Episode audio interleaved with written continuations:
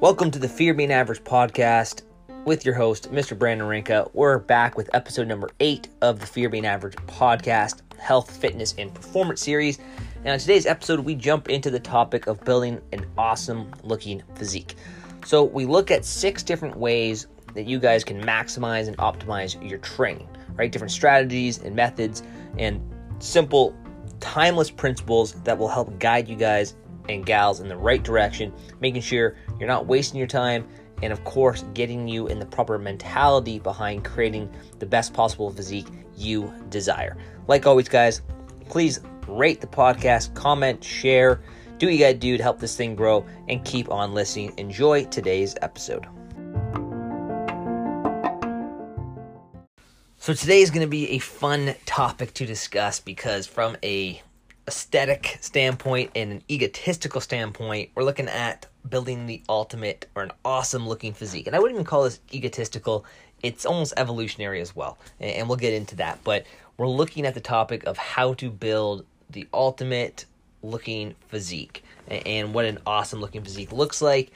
Well, obviously, that's to the eye of the beholder, but traditionally, you know, we're talking about nice symmetrical proportions, a good strong body, low body fat, more lean muscle tissue, uh, and like I said, a balanced looking body, right? If I have great pecs, but my back is completely, you know, caved in and very weak looking, and I'm very, you know, anterior loaded, and I have that upper cross syndrome where my shoulders round and my head sinks down, not very attractive. So obviously that symmetrical aspect, and, and there are a lot of research studies that base attractiveness on symmetry, right? So it's not just one of those things we're making up, but the more symmetrical, you know, a person's eyes, nose, ears, face looks, and body looks, the more attractive they, they seem to be to other people. So, um, it's just just a fact. It's just what the studies and the research shows that symmetry is attractive. And if you look back to ancient times, you know, you have these amazing sculptures that are you know chiseled out of granite and stone and you look at these amazing bodies that are i said you know created and they're artwork and they're sculpted and there's every little detail and the muscles are, are so pronounced and these were the things of beauty those are the individuals that people looked up to as the epitome of strength and beauty and attractiveness and, and i think from an evolutionary standpoint it makes sense, right? We we understand that why this look is so attractive. If we really dive into it a little bit, you know, when when we look at studies from you know evolutionary psychologists in terms of you know physical appearance eliciting more attractiveness to the opposite set or opposite sex or even the same sex. Um, if we look at guys and girls, right? And when you see men with wider shoulders, that's typically one of those things, uh, you know, wider, broader shoulders and a nice, strong, wide chest. And that seems to be very attractive to women. Uh, again, if you want to look at it from more of a survival standpoint, an evolutionary standpoint, um, according to these evolutionary psychologists, you know, having big, broad shoulders and a strong chest you know, it's protective. They're very is a strong mate. It's someone to protect the family, go out and provide for the family. Um, and also, muscle also equates to fertility, right? If someone's well put together and well proportioned, they have an increased, you know, likelihood of proper healthy fertility and high testosterone all things that female mates are looking to reproduce are going to want and find attractive right it just you know if you see someone who has the appearance of low testosterone and it's not going to protect you um, based on their physical stature, and they don't have the attributes, you know, contributing to high fertility, and they'd have low fertility, and there's less opportunity to reproduce. Not very attractive. So, from a biological and evolutionary standpoint, it makes a lot of sense. Same thing for women, right? With those wider hips and childbearing hips. Again, for men who want to reproduce and have offspring, you know, women that have wider hips traditionally are deemed as more attractive mates uh, because, again, they are more likely to produce healthy, strong offspring. So, again, and even waist to hip ratio, if we look at that, it's a very strong predictor of good health um, and fitness level and overall attractiveness.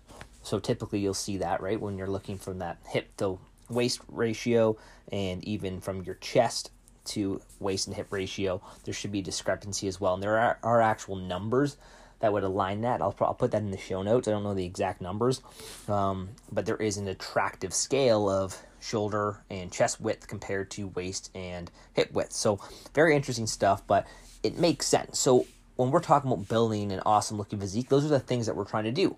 Um, obviously, we're looking to, as I mentioned earlier in the episode, you know, reduce the body fat, increase the lean muscle tissue, you know, sculpt the body like it's a piece of clay, um, and obviously, you know, make it well proportioned, make it symmetrical.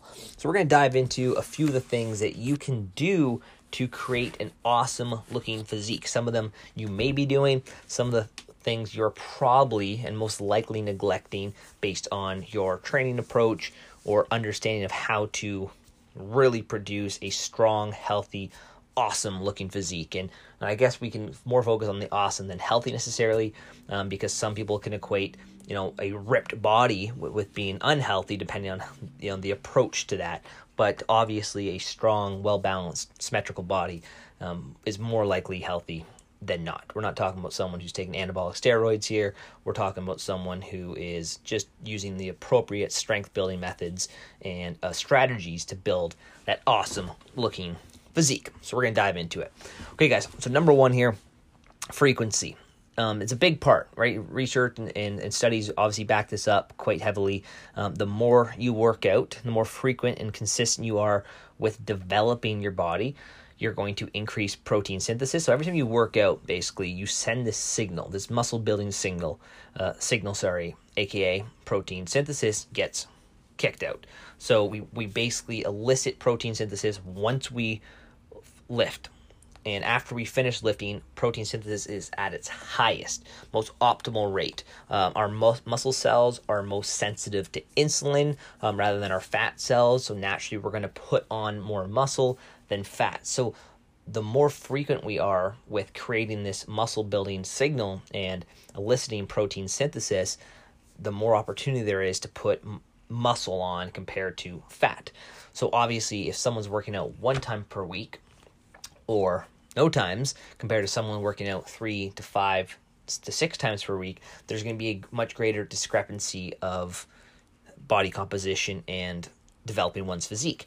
Now, obviously, there's a point of diminishing returns. It doesn't just keep going like that. Well, if six is better than three, then 12 must be better than six. No, of course, you know, there's a recovery aspect and intensity aspect that we need to, you know, obviously put into, you know, position to make sure that we're we're maximizing and optimizing our training and not just doing more.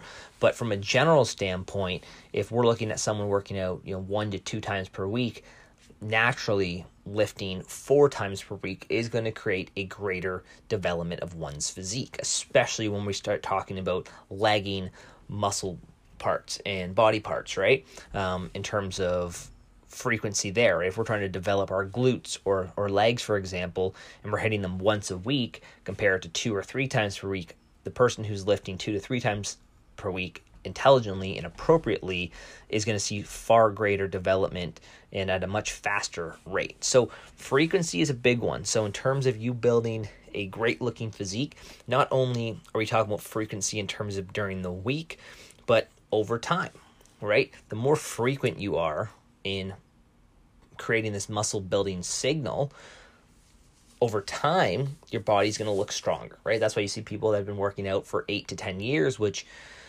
you know, when you think about it, seems like a really long time, but over the years, you know, you start at 20 years old, or you start at 25 years old, or 18 years old, for example, you know, eight years and 10 years comes fairly fast. And if you're doing it and approaching your workout very intelligently, you're going to see some amazing results. So, obviously, with this podcast, we can't think about, you know, five to 10 years from now. I don't think that's very motivating. Um, but if we're talking about really maximizing our training, frequency is going to play a huge role in developing that physique and obviously how we're approaching our workouts and making sure we're maximizing our workouts. So, again, make sure you're investing more time into working out. And one great way to do this, because sometimes I really like promoting the idea of, you know, three full body workouts. I think for the average person, this tends to work out the best in terms of time. Um, I think that's one thing that uh, probably one of the biggest reasons or excuses people don't develop their body and invest time into themselves is time and money. So if we're talking about time, for example, you know, obviously six days a week might not seem very feasible. We're three days a week. Okay, we have 168 hours in a work week. We're looking for 165 hours of do whatever you want three hours of that 168 we're going to invest back into ourselves into developing an awesome looking physique. Amazing. So three full body days we get tons of protein synthesis created uh, we're hitting the same muscle in different workouts so there's more opportunity to develop that particular muscle. We can invest a lot in big compound movements. So in between those days though i like to suggest trigger sessions. So these small little sessions where it's not built on really taxing the central nervous system or beating the body up or even being or being sorry consisting of a very long session. More so of a pump right? We're looking to adding these small 20 minute trigger sessions where we're focusing on lagging muscle parts. Uh, maybe we want to do some you know bicep curls and you know tricep extensions or push downs or doing some shrugs um, you know something of that nature or working our calves um, we're doing leg extensions, leg curls with very minimal tempo to it. We're basically just creating a lot of blood flow, and that is obviously helping the body prime itself for the next workout, which is great because blood flow and movement is a great indicator of development and recovery. But also, it creates that muscle building signal. Smaller compared to those big, higher CNS compound days, but but at the same token, at least we're getting a small signal compared to no signal. So if you're looking at yourself and saying, "Well, I'm a three time per week," or "I'm a you know body part split," I'm an upper lower split, so you do two upper, two lower a week, and you want to add in a little bit more work, but you really don't have a lot of time or energy to go into big hard workouts, nor would I suggest it. Then you can go into small little trigger sessions where it could even be you know in between. Um, let's just say hours of your workday or at lunchtime, you do 10 minutes of kettlebell swings, right? A great conditioning option that is muscle preserving and muscle building and fat burning. Um, or you go for and you do some sprints, or you do, like I said, some banded or light dumbbell isolation work. And I think those are great opportunities to create that pump, create that small signal, muscle building signal, that is, and that will really help with the frequency aspect without you really feeling like you're doing too much, having to drive to the gym, do a whole bunch of stuff. It's not over consuming your life, but it's a great way to add in frequency to achieving an awesome looking physique.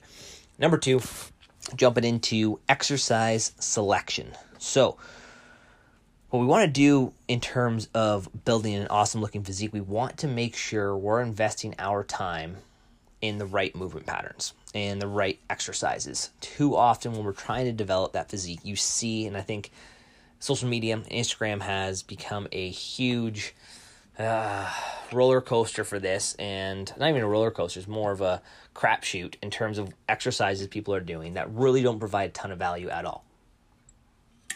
Because people that can be in really good shape can be showing you the workouts they're doing, but that might not be the thing that actually got them in shape in the first place. So it's really kind of uh, inappropriate advice because it's not telling you the whole origin story, the backstory of how they built that muscle, and that might be some some good exercise now for them to sculpt these small little areas and keep things, you know, tight. But it's not going to develop or elicit a great muscle building response. So when we're talking about working out and developing an awesome looking physique, you want to make sure you're investing 80 to 90% of your time in the big compound movements. And I've done plenty of podcasts now, um, and probably every podcast uh, around fitness, I kind of go back to this subject of doing compound movements. And compound movements are the movements that require the most amount of motor control. It will elicit the most muscle fiber recruitment and motor unit recruitment. Um, they're usually movements that require more than one muscle to be engaged. For example, a squat would elicit hamstring, glute, hips and quads, uh, a bench press, shoulder, tricep, and chest, overhead press, tricep, upper back, traps, shoulders. Um, those big movements, deadlifts, obviously, you get the latissimus dorsi, the back there. Um, you're going to have the hamstrings involved, the glutes involved with hip flexion, hip extension. Um, just a great big movement pattern that is going to light up the CNS and obviously create a huge signal. So when we talk about those trigger sessions, these are the main sessions that are, are not only going to uh, elicit a little bit of that muscle building signal, but a huge muscle building signal. So if we're in the gym doing donkey kickbacks and we're doing fire hydrants and we're doing bicep curls and tricep push downs and you know tricep kickbacks and dumbbell flies all all this little stuff all the time yeah we're, we're gonna see growth. We're gonna develop the body obviously. We're still sending a, a good signal to the body but it's gonna take a lot longer. And in terms of building an awesome looking physique we're not talking about building a physique that looks pretty good. We're talking about building an awesome looking physique awesome is the operative word for this podcast. And we need to make sure we're investing our time appropriately, especially if you're someone in the gym who might be lacking in the frequency department, or if you're someone new to the gym, or you know you want to see the best possible results in the shortest amount of time.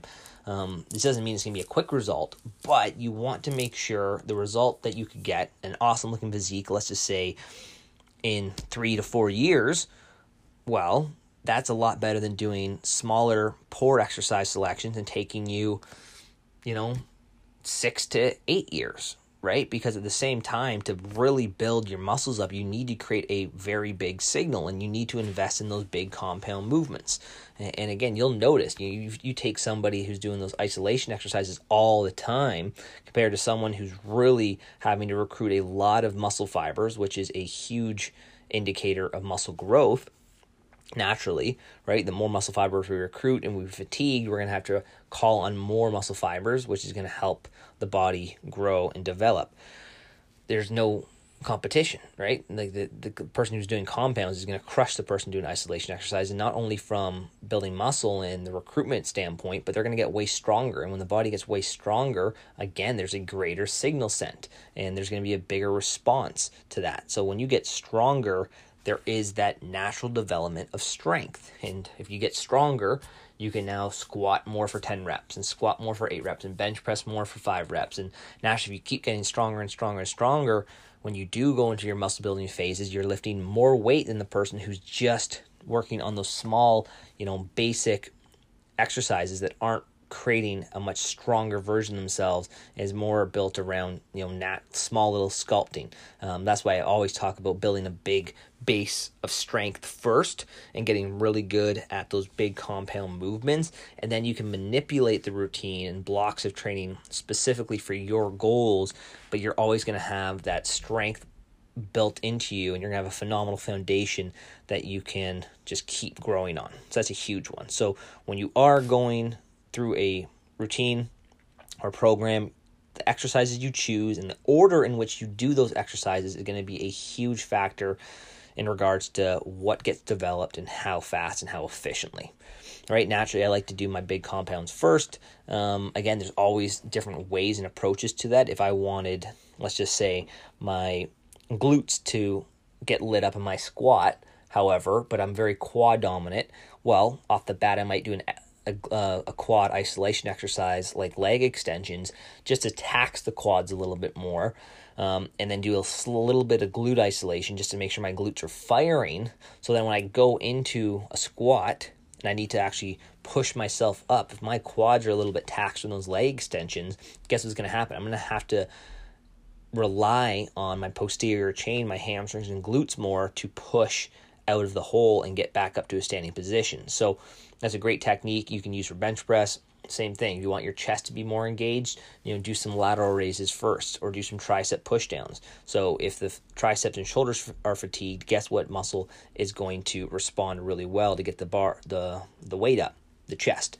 So just some small little tricks you guys can use in terms of maximizing your exercise selection. Um, and, and just so I can do a quick rundown of the biggest muscle groups and the best exercise for those, if we're thinking We'll go top down. If we're thinking, you know, shoulders, overhead press, military press, dumbbell um, press works amazing for those big compound movements. If we're going to the back of the body, you know, bent over rows is a huge one. Pendlay rows, uh, pull ups, chin ups, great for the back. We're doing chest now, um, you want the barbell bench press, the incline press, dumbbell, incline, um, or flat bench press is amazing. If we're going down to the quads and we're still working on that anterior part of the body. Obviously, squats has to be the number one thing to do. Um, if we're looking at the posterior chain, there's a lot of variations of squats, by the way, right? If you're doing you know, bil- bilateral barbell, you're trying to hit the quads most specifically. I would say front squats. Um, you can also do split squats as well. Um, Bulgarian split squats work amazing. That hits a lot of the posterior chain, depending on your hip angle and, and leg position. Now, if we're looking at the posterior chain, we'll go into glutes first. Hip thruster is a big one. Squats is a huge one. Again, you can use the technique I mentioned in terms of pre fatiguing the quads. Um, single leg hip thrust is a great exercise. If we're looking at the hamstrings, and I, the hamstring one is going to kind of tie into the glute one, um, but I love the you know barbell deadlift. Romanian deadlift is and sumo deadlift are my two favorite in terms of glute and hamstring engagement. You'll notice the glutes a little bit more in the sumo because you are pressed out on an angle, so you're having to stabilize yourself, or your glutes are stabilizing you, and you're pushing your knees out, so you have that abduction being created. Um, so you'll naturally see the, the side butt really get fired up. Um, with the Romanian deadlift, we have that slight bend of the knees and you push your butt and hips back. You're going to get a lot of hamstring engagement, especially if you peel your toes up a little bit. Uh, great technique. Use some, you know, five pound weights and just elevate your toes ever so slightly. Push the hips back as if you're trying to touch your butt and hamstrings to the back of the room, and your hamstrings will be lit up. Uh, and if we're working our way down, I think that's basically it for the body. Um, yeah, so those are the big compound movements you definitely want to invest a ton of time into, and um, any kind of overall CNS movements, farmer carries, sleds, drags, pushes, pulls um, are going to be amazing to develop a phenomenal, awesome looking physique. Um, if you put 80 90% of your time into those movements, you're going to see a great looking physique in a fraction of the time if you were to pair it with piss poor, or not pair it, but you substitute it with piss poor exercises that just don't make a whole lot of sense or create a huge muscle building signal. Okay, number three, Ironically, we're going to go into picking isolation movements to sculpt the body. So, we talked about exercise selection and the importance of picking those big compound movements to create the greatest muscle building response. But now, if we're talking about building an awesome looking physique, we have to look at isolation. We have to look at the best people in the world who do this, which is bodybuilders. Bodybuilders are the best athletes in the world at sculpting their body. They look the most impressive from a purely aesthetic standpoint. Regardless if you feel like it's attractive or not, you're looking at a guy or girl who has abs and is basically looks like a Greek god.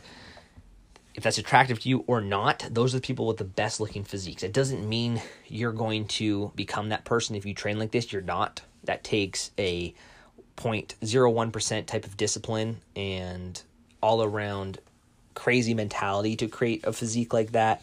Um, and sometimes, yes, the use of anabolic sto- steroids if we're talking about you know professional bodybuilders, but even you know natural fitness models and bodybuilder types, uh, that's not sustainable. You know, you're not going to accidentally become that. That takes a great deal of intention and attention to detail. Um, something that you're just not going to do unless you're pursuing that field. So don't have to worry about me, you know, signifying isolation movements with those bodybuilders, you're not going to become that. Do not worry. Don't panic if you accidentally become a chiseled machine. You owe me a lot of money for this podcast, okay? Because my techniques worked. But isolation movements to sculpt the body, right? If you think about it, makes a lot of sense. If we're looking to build an awesome looking physique, we already talked about the importance of symmetry, um, symmetry. Oh my god, symmetry, and having symmetrical body and creating balance with the body. And that's what isolation movements are great for, right? If I end up doing only compounds all the time, compound movements, there's a slight opportunity that I'm going to have certain parts of the body take over, right? If I'm doing a pull up, for example, you know, I might have a lot of, you know, mid back or lat engagement, but not a huge amount of bicep. Yes, I'm going to have a, you know, good amount of bicep engagement, but there's a chance that it's not being recruited enough to see noticeable development. Um, if you think with the glutes, for example, has three different parts of the glutes. You know, the glute med, the glute minimus, and then the, the glute maximus. And to really develop a great looking pair of glutes, which is your butt, guys, you want to make sure that you're hitting those different movements to target the different angles of the muscle. So if I were only to do let's just say hip thrusts and squats, I'm yeah, I'm going to probably develop a great looking butt to, to a certain degree. But let's just say the butt gets lifted, but it's not really rounded because we're not hitting the side butt. We're not doing isolation exercises to really sculpt and shape the muscle.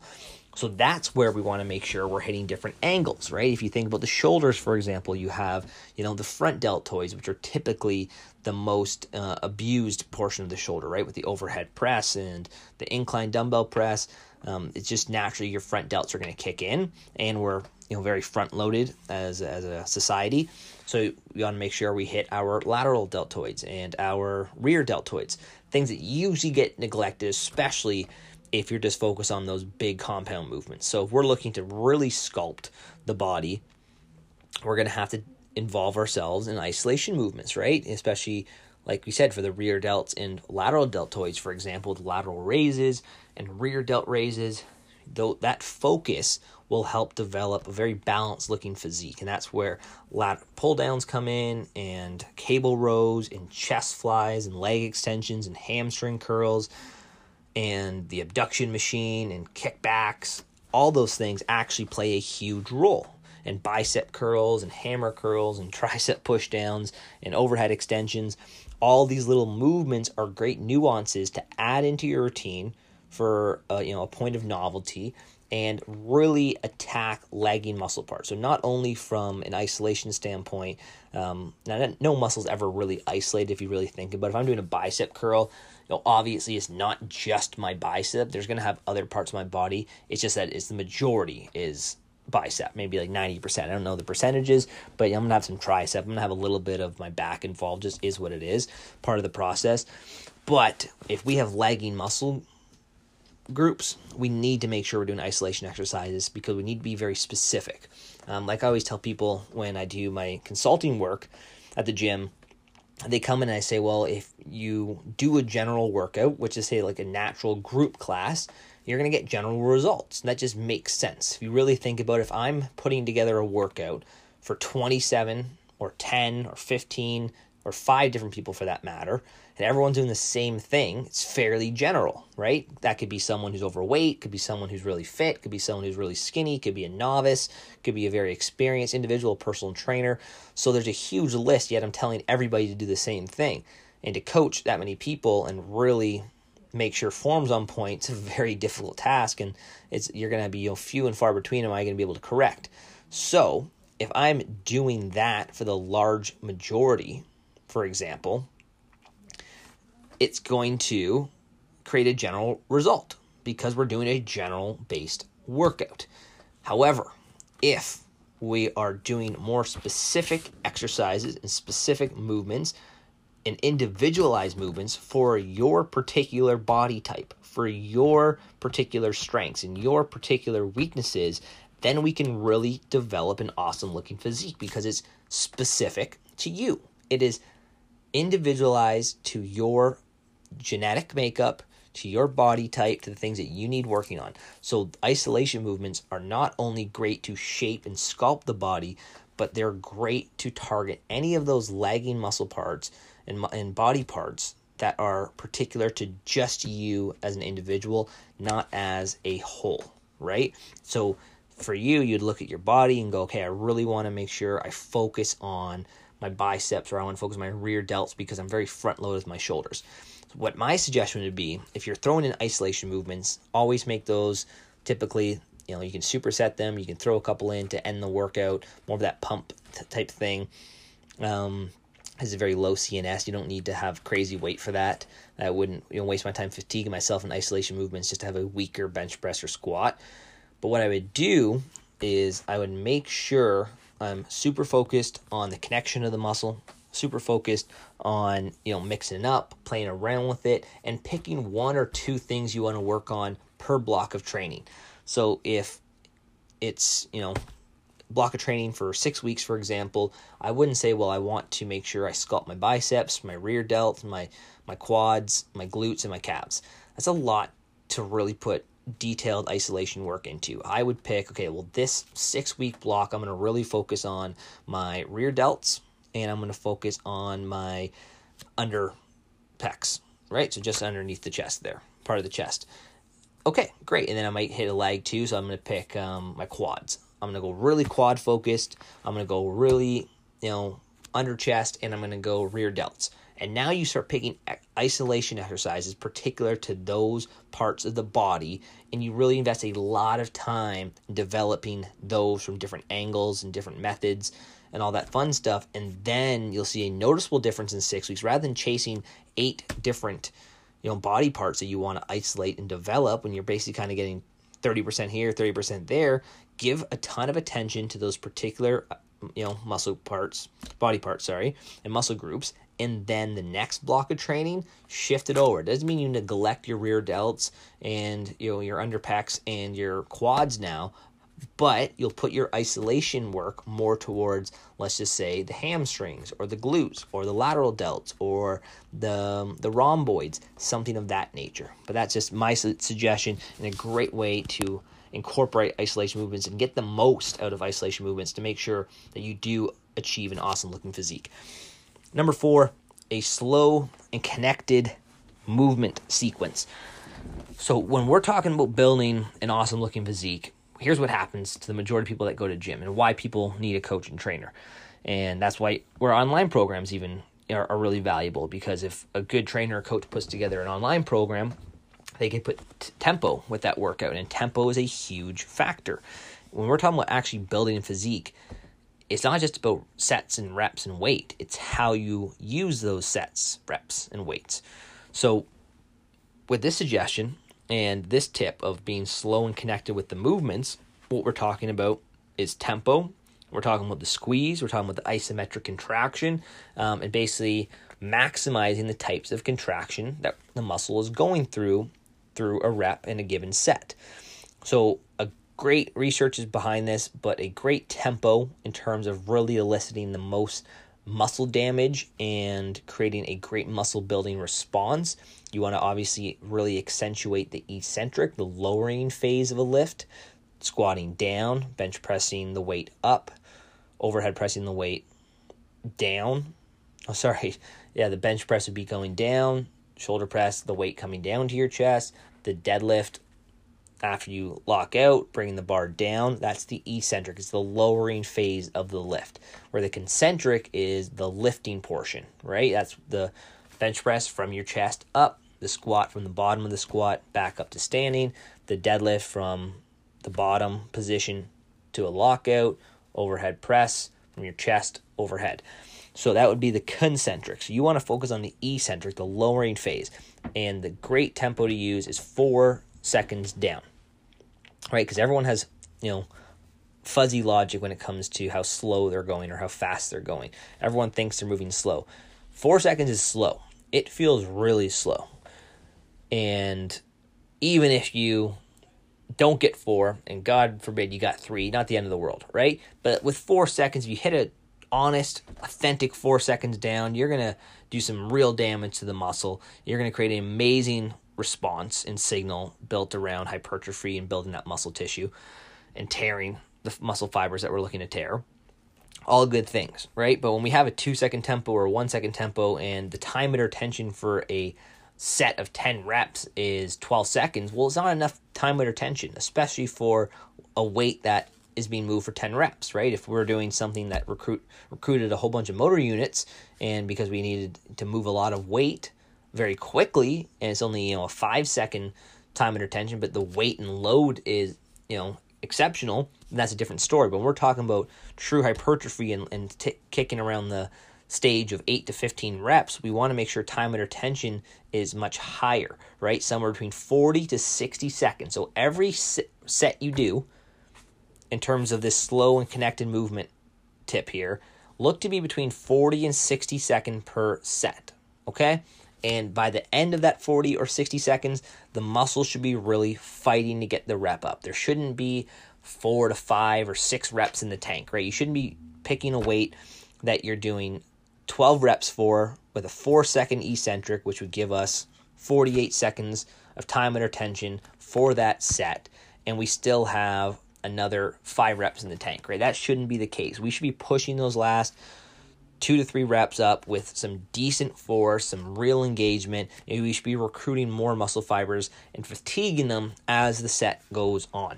Now, in terms of the squeeze and the isometric, it's a great opportunity to increase my muscle connection, which is basically the feel of the muscle. So when you're going through it, and sorry, I'm going to go back quickly. I don't want to forget that point. When you're doing a slower eccentric tempo, lighten the weight. You will not be able to move the same amount of weight for 10 reps with a 111 tempo, which is one second down, one second hold, one second press, or even a 100, where it's one second down, zero off your chest, compared to someone who's doing four seconds down. If you're doing four seconds down, you're going to have to radically and drastically reduce the weight that you're using, and you need to put your ego aside and you need to go in there with intention and tell yourself this is about me feeling the muscle. This is me, you know, trying to really connect to the muscle, not about how much weight I can lift. So that might look like you're traditionally pushing 205 pounds on the bench press for 10 reps with a normal traditional tempo. With four seconds going down, you might be doing 135 pounds. Put your ego aside. Who cares? If you're looking to build an awesome looking physique, slow it down, put your ego aside, lift lighter. Now, there's going to be, this isn't me saying, hey, all of a sudden you're off the hook, you're never to need to lift heavy again. No, I'm a huge advocate of lifting heavy. I always lift heavy to a certain degree in my workouts, sometimes more, depending on the block. But when I lift heavy, it's about speed of contraction. It's about a heavy, heavy load, something you need to work your way up to, something you need to experience because a lot of people have no idea what a five to three to one rep max feels like. Um, it's a different beast. And for a lot of people, they think 10 reps is heavy. No, 5, 3, 1, that's heavy. So you're going lighter because you're in that block of training. Slow it down, feel the muscle, put your ego aside. Back to the isometric. So when we're doing an isometric and that's holding the muscle, it's really at the bottom and most high tension position of the movement pattern. If you were to think about it, it's the bottom of the squat where you're the weakest. On the bench press is the bottom where the bar is on your chest or just above it, an inch above overhead press, right? Probably just above the chest there. All those movement patterns. So when it's the hardest part where you got to the top or the bottom of the position there, you want to squeeze, right? When the most tension is being created, you want to really squeeze and feel the muscle. It's a great opportunity if we're looking to build an awesome looking physique and we're looking to sculpt, right? It's different than just being strong, guys. If we're looking to sculpt and build that physique, we need to make sure that muscle that we're trying to grow and develop is working. I don't want in a squat, if I'm trying to, as a poor example, I won't use squat, I'll say in a leg extension where I'm really isolating my quads, right? And I lift my leg up with full extension. I want to feel my quad. It's designed, that movement is designed to make sure my quad is taking the brunt of the stress. So that isometric squeeze at the top, whether it's for one to three seconds, you play around with it. Obviously, that's a whole another game of how you program that. But you want to focus on your quad taking the stress and being engaged. So you're fully focused on that muscle working. So when we're doing that isometric squeeze, like so let's say in a cable row for your back and your scapula and rhomboids, make sure you're pinching the shoulder blades together, your shoulders are back and down, your hands are tight to your body, your elbows are tight to your sides, and you're squeezing the hell out of your lower or your mid mid back, sorry. Right? That's what we're working. That's the muscle we're trying to engage. Same thing with hip thrust. Perfect example where we have way too much quad or hamstring engagement because we don't take the time to squeeze the top of the movement. Probably the main example I'll throw out because there's not a huge amount of tension on the eccentric of a hip thrust. When we're lowering the weight, it's not like a squat or a deadlift or a bench press so what we want to do is really maximize isometric. I think that's probably the best exercise I can use to say, hey, we want to maximize isometric so much so because the eccentric really isn't doing too much here. So when we get to the top of that movement, your hips are in full extension from flexion. You want to make sure you're squeezing your glutes as hard as possible because if not, you'll notice that your quads will take over, your hamstrings will take over. So you got to take the time, focus on the squeeze, be very connected to movements.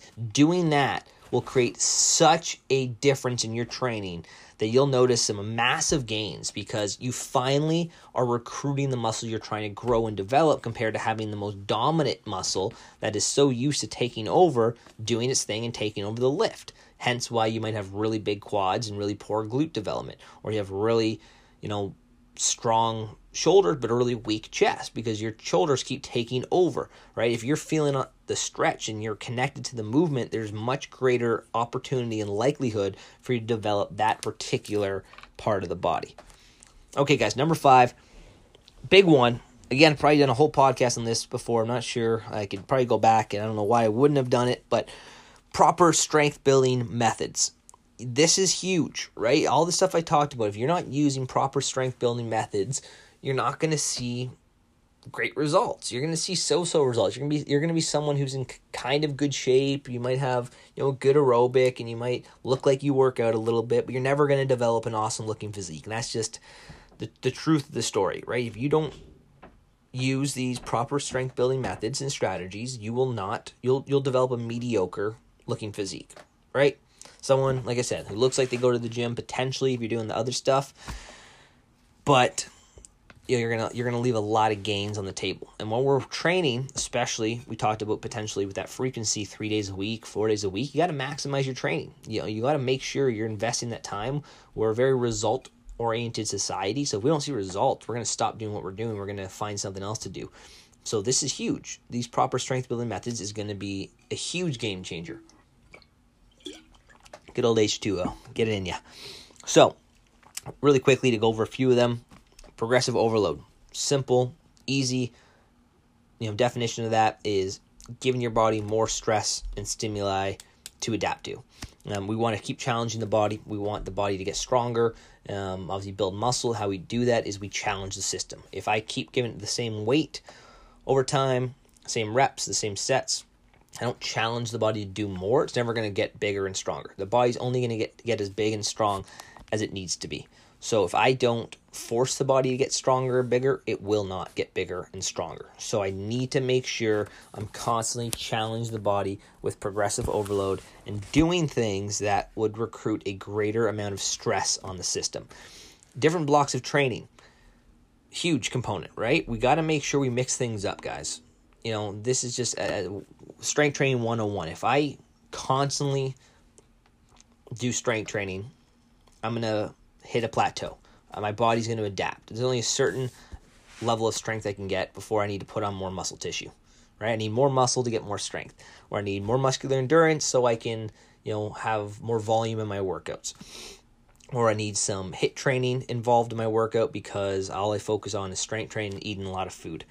Well, a certain point, our body's very good. And it's what it's designed to do. It adapts. It adapts to the stress. It adapts to what we, the environment that we, we put it in. So if we constantly do the same thing for month after month after month, guess what's going to happen? It's going to plateau. It's going to shut down in terms of there's no new response, right? Or, or it's this, we're trying to give it a new response, but our body is said, hey, we've been doing this for so long. We need something new. We need something different here. So if we constantly train for strength or constantly train for hypertrophy, um, that one you can kind of get around with. But the same token, like I said, at a certain point, your body's going to need to get stronger. Your body's going to need more muscle tissue, or your body's going to need to, um, you know, do some sort of workout that creates a greater fat burning response. So we need to make sure that we take time to train in different blocks, right? Four to eight to 12 weeks of strength, four to 12 weeks of muscle building, four to 12 weeks of muscular endurance. All the all of them have the same component and same goal, right? At the end of the day is to create a better looking physique. And you're looking to create a greater response the next time you go into that block of training. So when I do, if I'm really passionate about strength training, which I am, I'm not a huge muscle building guy. I like having a good, strong physique, of course, but I have no desire to become a bodybuilder or create a physique like that. But I will do muscle building blocks of training to build more muscle. So when I go back to my strength training, I have more muscle to help me push more weight when I do strength training, right? Same thing with muscular endurance. If I constantly train in the one to six rep range in strength, and I never, never give my body the opportunity to hit 20 plus reps, guess what's going to happen? My body's going to get very adapted to that low rep of, um, type of training, and I'm going to leave a lot of potential gains on the table. So when I go into a block of training where I go into like tough 20 rep sets, my body, because it's completely new, it's a new type of stimulus, a new type of stress, it's going to create a massive signal, right? I just went from training with one to six reps to now 20, right? Regardless of how much weight I have to reduce in the bar, because obviously doing 20 reps compared to five reps, for example, a much bigger difference. But that 20 reps is such a new stimulus. It's a new type of stress, and my body's going to respond very favorably. It's going to be a very strong response, and you're going to see noticeable gains. And that's the beauty of it. And that's what keeps people really excited about the gym, and what keeps people really developing their body is that they go from blocks of training, you know, back and forth for four to 12 weeks here and there. If you really break it down for a year, you know, if you do four 12 week blocks, you know, you strength, you do muscle building, you do muscular endurance, you do a little bit more foundational work, you do some unilateral work, which I'm, I'm doing a phase right now. I'm getting ready for a 12 week, you know, record summer project in strength and endurance. And my first four to six weeks is based on unilateral movements. Now I have three big movements I'm going to be doing for this record project. Um, but I'm going to do six weeks where I'm taking that movement and I'm creating a unilateral variation of it, right? For the squat, I do split squats. For the deadlift, I do a staggered stance split squat deadlift. For bench press, I can do, you know, dumbbell, incline, or flat chest press, right? But I do alternating. So I hit different um, one muscle, one arm at a time or one pack at a time. So that type of training. So when I go back into now doing bilateral training, for example, my muscles are going to feel super strong. I'm going to be super engaged with the muscle because not only am I rectifying imbalances right now by doing, doing unilateral training, I reduce the chance of and risk of injury, and I develop each side equally. So I have a great opportunity to maximize that muscle development per side of the body. And when I go back to bilateral train, I should be much more stable. I should have much less risk of injury, and I should be much stronger, right? So if I didn't do this block of unilateral training and I didn't, you know, differentiate how I train my body, my body will get very adapted to training. Okay, we're doing we're two-legged guy. We're going to do bilateral squats, and which means two-legged squats, bilateral deadlifts, bilateral chest press, and eventually, you know, my power muscles are going to get recruited more and maybe my one side is going to really get abused.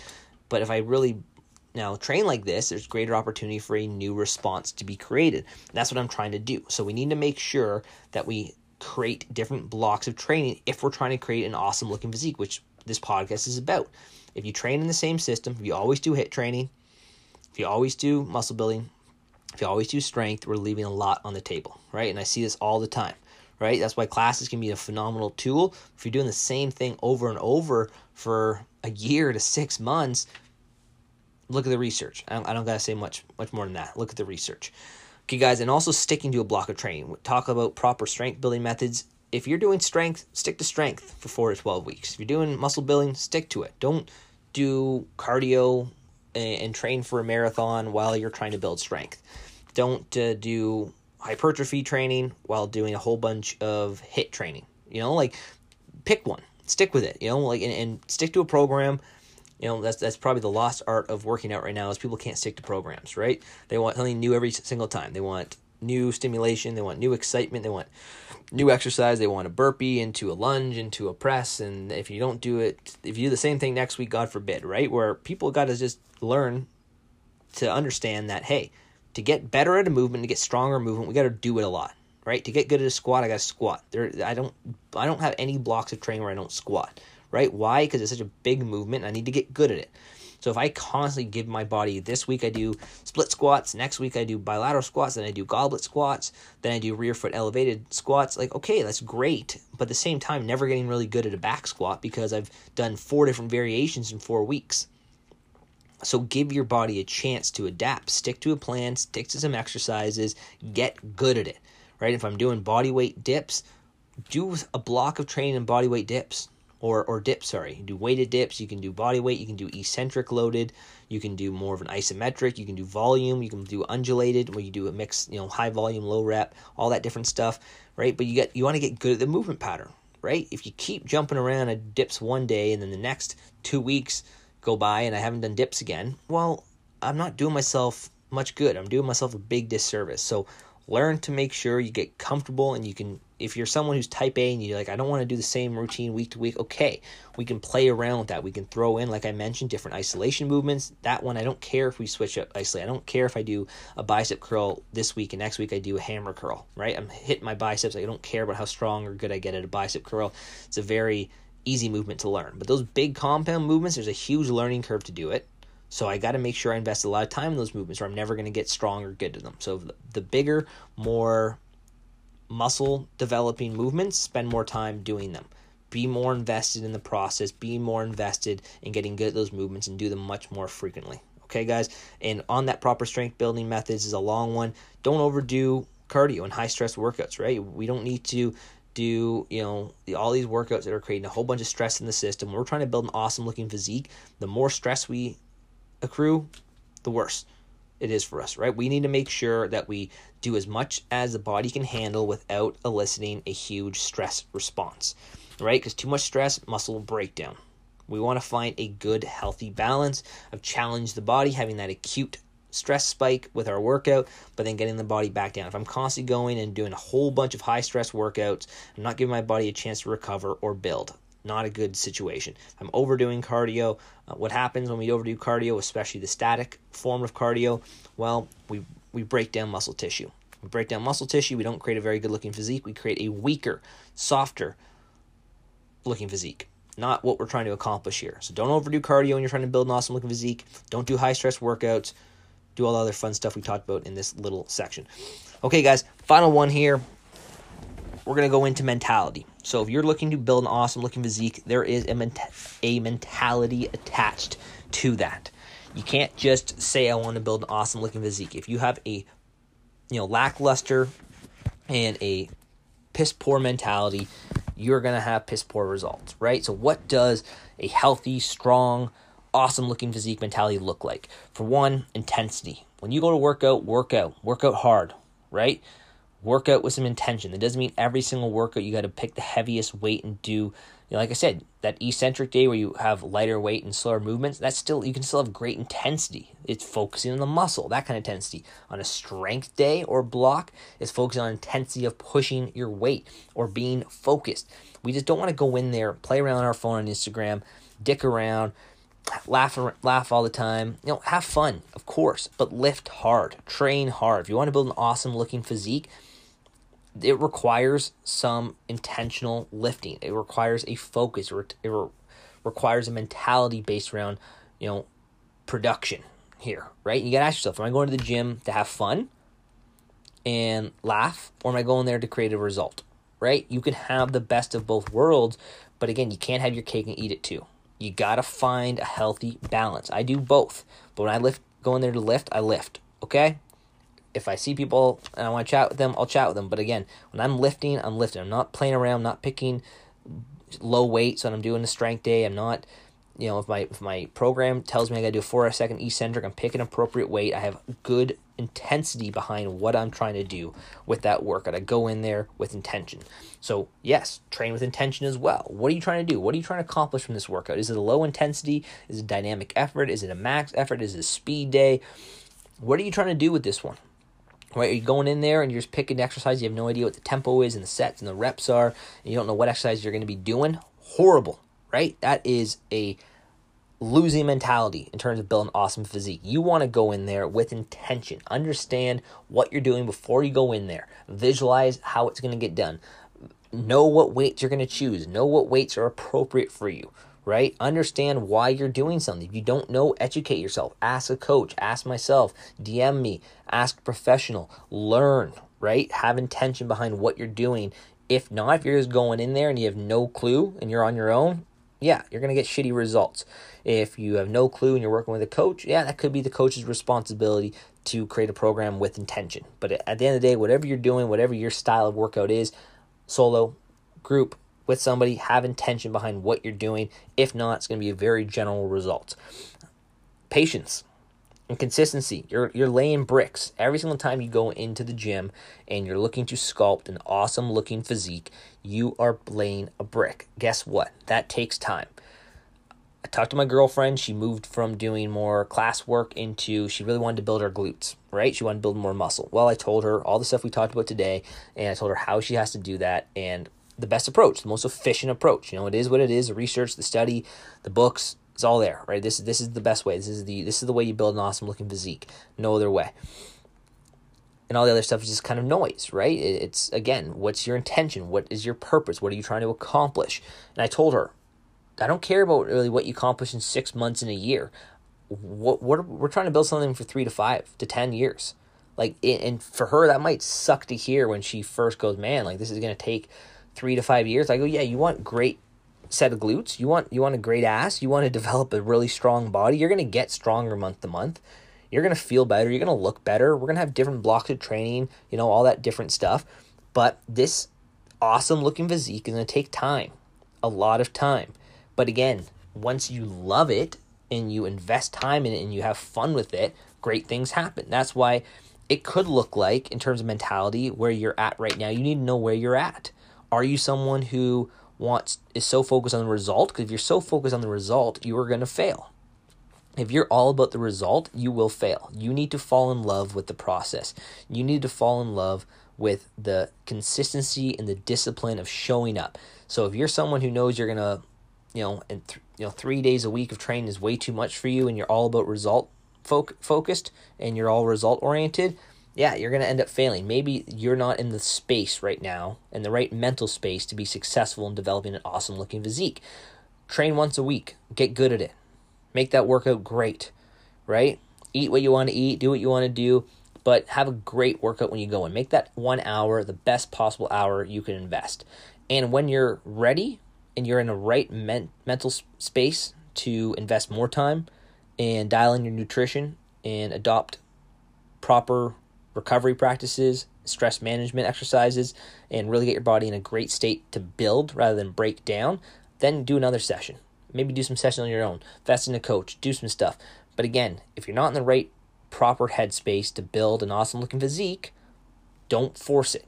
Get there by building on consistency. Get consistent, get disciplined, build momentum. Let that one awesome workout a week lead to two when you're ready, right? But if you think that you're just going to show up and in six months you're going to get a great result because you're putting three to five days a week into the gym, you're wrong because it takes a long time. But it doesn't mean you're not going to look better month to month. You are. You're going to be stronger. If you're doing the right stuff, all those things will be created. But again, it's about patience, it's about consistency, it's about understanding things take time. Like my girlfriend, hey, three to five years, let's see how her glutes look. They're already looking way better. It's been a year, way better. Super strong in terms of relative strength. She's done amazing. But in terms of building of awesome looking physique that she's looking at and she sees people, she's wow, I'd really like to replicate that. That takes time. Like me, when I first started when I was 15 years old working out, guess what? I wasn't happy about my physique for until about 22. Doesn't mean I wasn't I didn't like my physique. But I'm talking about wow. I was like, man, like this is this is a well put together physique. It took time, right? It doesn't mean I wasn't looking really good. I was getting compliments in high school, and I was looking good. I had abs, and I had a good strength. You know, at at 17 and 18 and 19 and 20, of course. But it took time to really develop, right? And I was okay with that because I was constantly feeling better. I was looking better. I was performing better had more energy. And, and so when you have the mentality to focus on not being so much result oriented, but more so how you feel how, and how you're performing, that's going to keep you going, right? That is laying the building blocks, right? That is create, creating momentum for you to really see some awesome results. And through that mentality and proper mentality, you got to make sure you're lay, laying the proper building blocks. That's eating the right stuff. Proper mentality, if I'm trying to build muscle, I need to eat food, right? I just put a chart, a little post on Instagram there on my story talking about it. Obviously, it, by the time you listen to this, it's going to be way past that story. But uh, it just talks about the average person needs way more calories than they're eating. You know, you're not two years old. You don't need 1,200 calories a day. You know, you need more food. You're between 130 to 150 pounds to a male who's 180 to 220 you need a lot of food right if you're trying to build an awesome looking physique being in a constant calorie deficit poor poor choice right increased stress muscle breakdown reduced metabolic rate, that's a shitty system, right? That, that is a bad approach to develop an awesome looking physique. Here, you want to periodize your nutrition just like you would periodize your your strength training, right? You want to make sure some blocks and months you're going into more of a cut, slight cut. Some months you're going into more of a surplus where you're building some lean muscle tissue. You know, all good things, but you got to make sure you're laying the building blocks. Your body needs food, right? It needs nourishment to grow.